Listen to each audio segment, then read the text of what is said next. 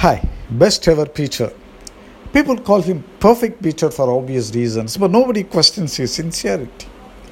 If he wants to get up early in the morning, he sets up the alarm at 5 o'clock and gets into sleep. 5 o'clock in the morning, the alarm bell rings. He immediately switches it off and then gets back into his sleep. You see his sincerity in setting up the alarm and switching off the alarm. And that shows his sincerity, a perfection, perfect preacher. Look at the way he plays with his kids. If he buys a new games box for his kids, the first thing he does is to open the booklet and read the booklet from first page till last page. Meanwhile, his kids would be looking at him and then lose their patience and start playing the game on their own, and they would finish their game and look at the dad. He would be still reading the booklet. He would be still into the thickness of the booklet, into the thickness of the game, to understand the game thoroughly and fully before started playing. Oh, that is the sincerity, a perfect preacher. Same is his involvement in office work.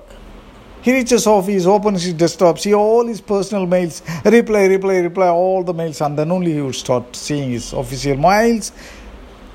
Sincere guy. He doesn't want any disturbance while doing his official work. But by that time it would be late evening and he would close his desktop and gets back home. Perfect preacher. At home, his spouse gives him a list of provisions to buy. As a perfect man, he analyzes the list. He analyzes each and every item in the list and asks some intelligent questions to his wife. Pepper, black pepper or white pepper? Tomato, green tomato or red tomato? All intelligent questions. He wants to be very, very clear. He is a perfect man. But by the time, his wife would have gone to the provision store and got all the provisions and returned. But this guy, our perfect Peter, would be still reading the list. Perfect man. Well, the same sincerity appears on his retirement day as well. Being an auspicious day, he starts early, went to the churches, offered prayers, and gets back to his office to see the closing door of the office. Because it was late, 6 o'clock in the evening.